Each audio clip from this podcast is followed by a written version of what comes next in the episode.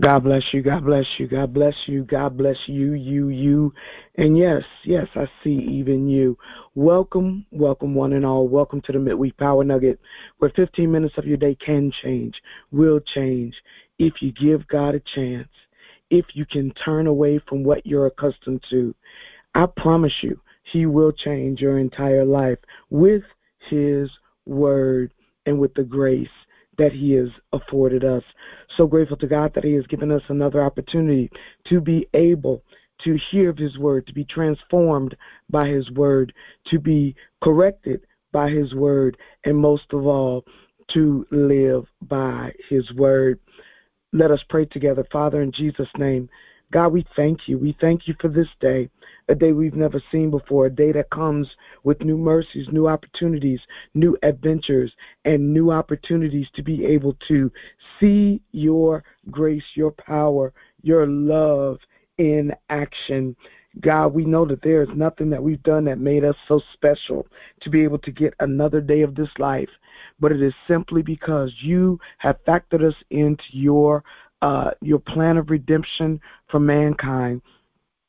Not that we can do anything to save them, but God, you use you use us.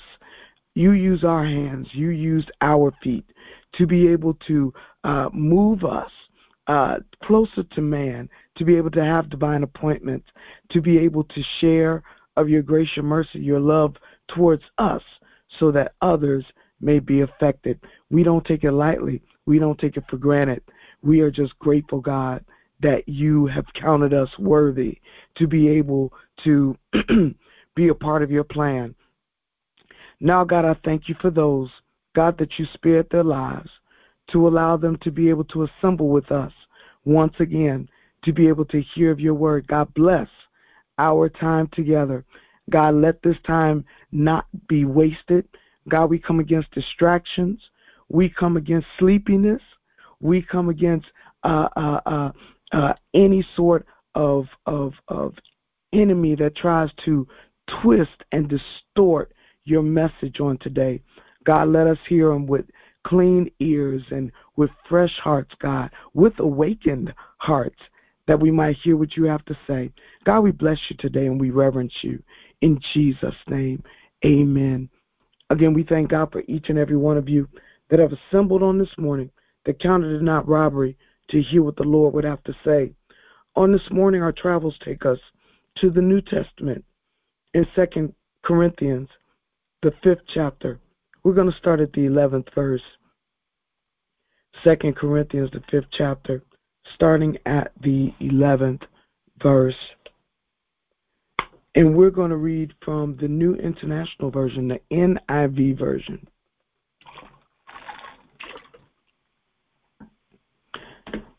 Your Bible might read a little differently. But the NIV version from 2 Corinthians, the fifth chapter, the 11th verse, reads as follows Since then we know what it is to fear the Lord, we try to persuade men. What we are is plain to God, and I hope it is also plain to your conscience. We are not trying to commend ourselves to you again but are giving you an opportunity to take pride in us so that you can answer those who take pride in what is seen rather than what is in the heart. If we are out of our mind, it is for the sake of God. If we are in our right mind, it is for you. For Christ's love compels us because we are convinced that one died for all and therefore all died. And he died for all, that those who live should no longer live for themselves, but for him who died for them and was raised again. So from now on, we regard no one from a worldly point of view. Though we once regarded Christ in this way, we do so no longer. Therefore, anyone is if anyone is in Christ, he is a new creation. The old is gone, the new has come. All this is from God, who reconciled us to himself through Christ and gave us the ministry of reconciliation. That God was reconciling the world to himself in Christ, not counting men's sins against them. And he has committed to us the ministry of reconciliation. We are therefore Christ ambassadors, as though Christ was making his appeal through us.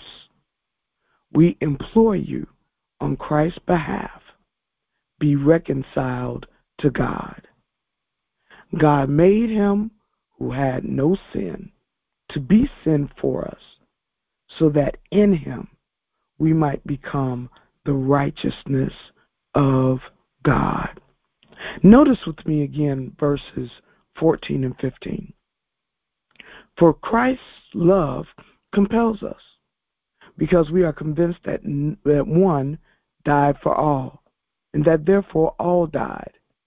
And he died for all, that those who live should no longer live for themselves, but for him who died for them and was raised again. And the word of the Lord is blessed.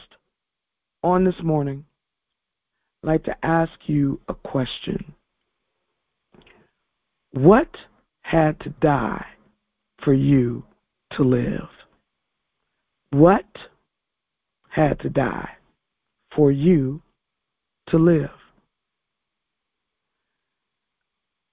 I referenced 2 Corinthians, the fifth chapter, and the 14th and 15th verse which is going to serve as the foundation of our nugget today.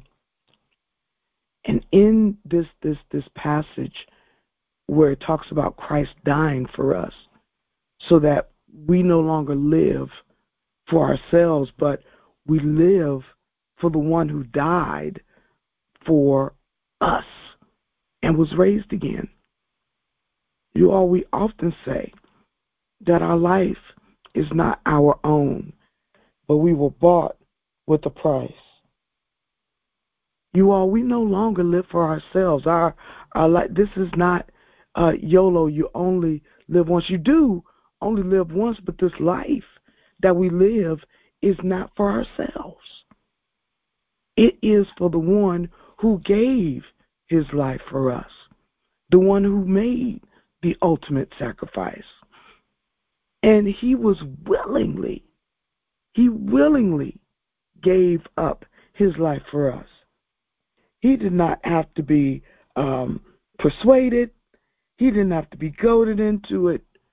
He willingly became the perfect sacrifice for us so that we could learn how to die and what had to die for us to truly live. I know that the topic is what had to die, and I'm talking about who had to die. But understand that within us, uh huh, there were some things that have to die in order for us to live. I don't I don't think I get what you're talking about, apostle. Well, let me let me start with this one. First thing that has to die in us in order to be able to live is selfish ambitions and desires. Ah, okay. You smell what I'm cooking. selfish ambitions and desires. You all, we first have to recognize that our our selfish ambitions, our our uh, inward turned desires, have to die in order for us to live a life that is aligned to, that measures up with God's will. Galatians 2 and 20 reminds us that I've been crucified with Christ. So therefore, I no longer live. But if, if I no longer live, then it's Christ. Christ lives in us. When we were crucified with Christ, our selfish flesh no longer lives our desires, our ambitions no longer live, but Christ lives in us. When we surrender our self centered desires, we open the door for Jesus to rest, rule, and to reign in our hearts. So our selfish ambitions, our selfish desires have to die. Not only that, you all, but what else has to die in order for us to live? Our sinful nature. Yeah, our sinful nature. You all sin. Sin is a heavy burden. It is what separates us from being in God's presence. God always intended for his people to be in his presence. He longs for us to be in his presence, but he cannot coexist with sin. He will not coexist with sin.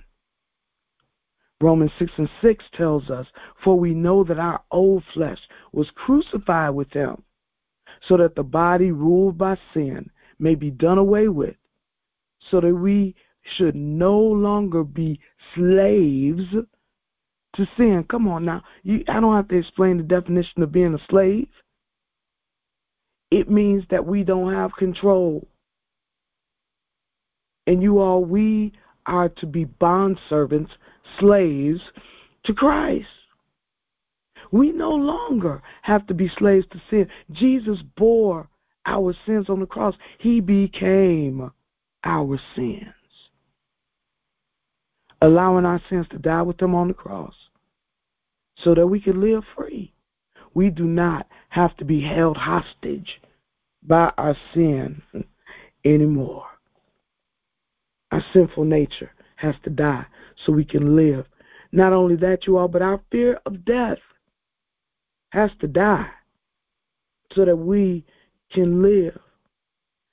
Our fear of death is one of the most significant fears that plagues us. That fear of death itself. But you all, through the death, the burial, and the resurrection of Christ, we don't have to fear death anymore. Why? Because we have the hope of eternal life. That's what Hebrews 2 14 and 15 tells us. says, Since the children have flesh and blood, he too shared in their humanity, so that by his death, talking about Christ, he might break the power of him who holds the power of death, that is the devil, and free those who all their lives were held in slavery by their fear of death. You are we are no longer needing to fear death.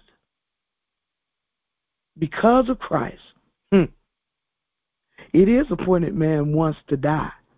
And after that, the judgment. But guess what? We can live eternally if we are believers, if we have surrendered our lives to Christ we no longer have to concern ourselves with the second death, which is hell and damnation. Glory be to God. So what what needs to die?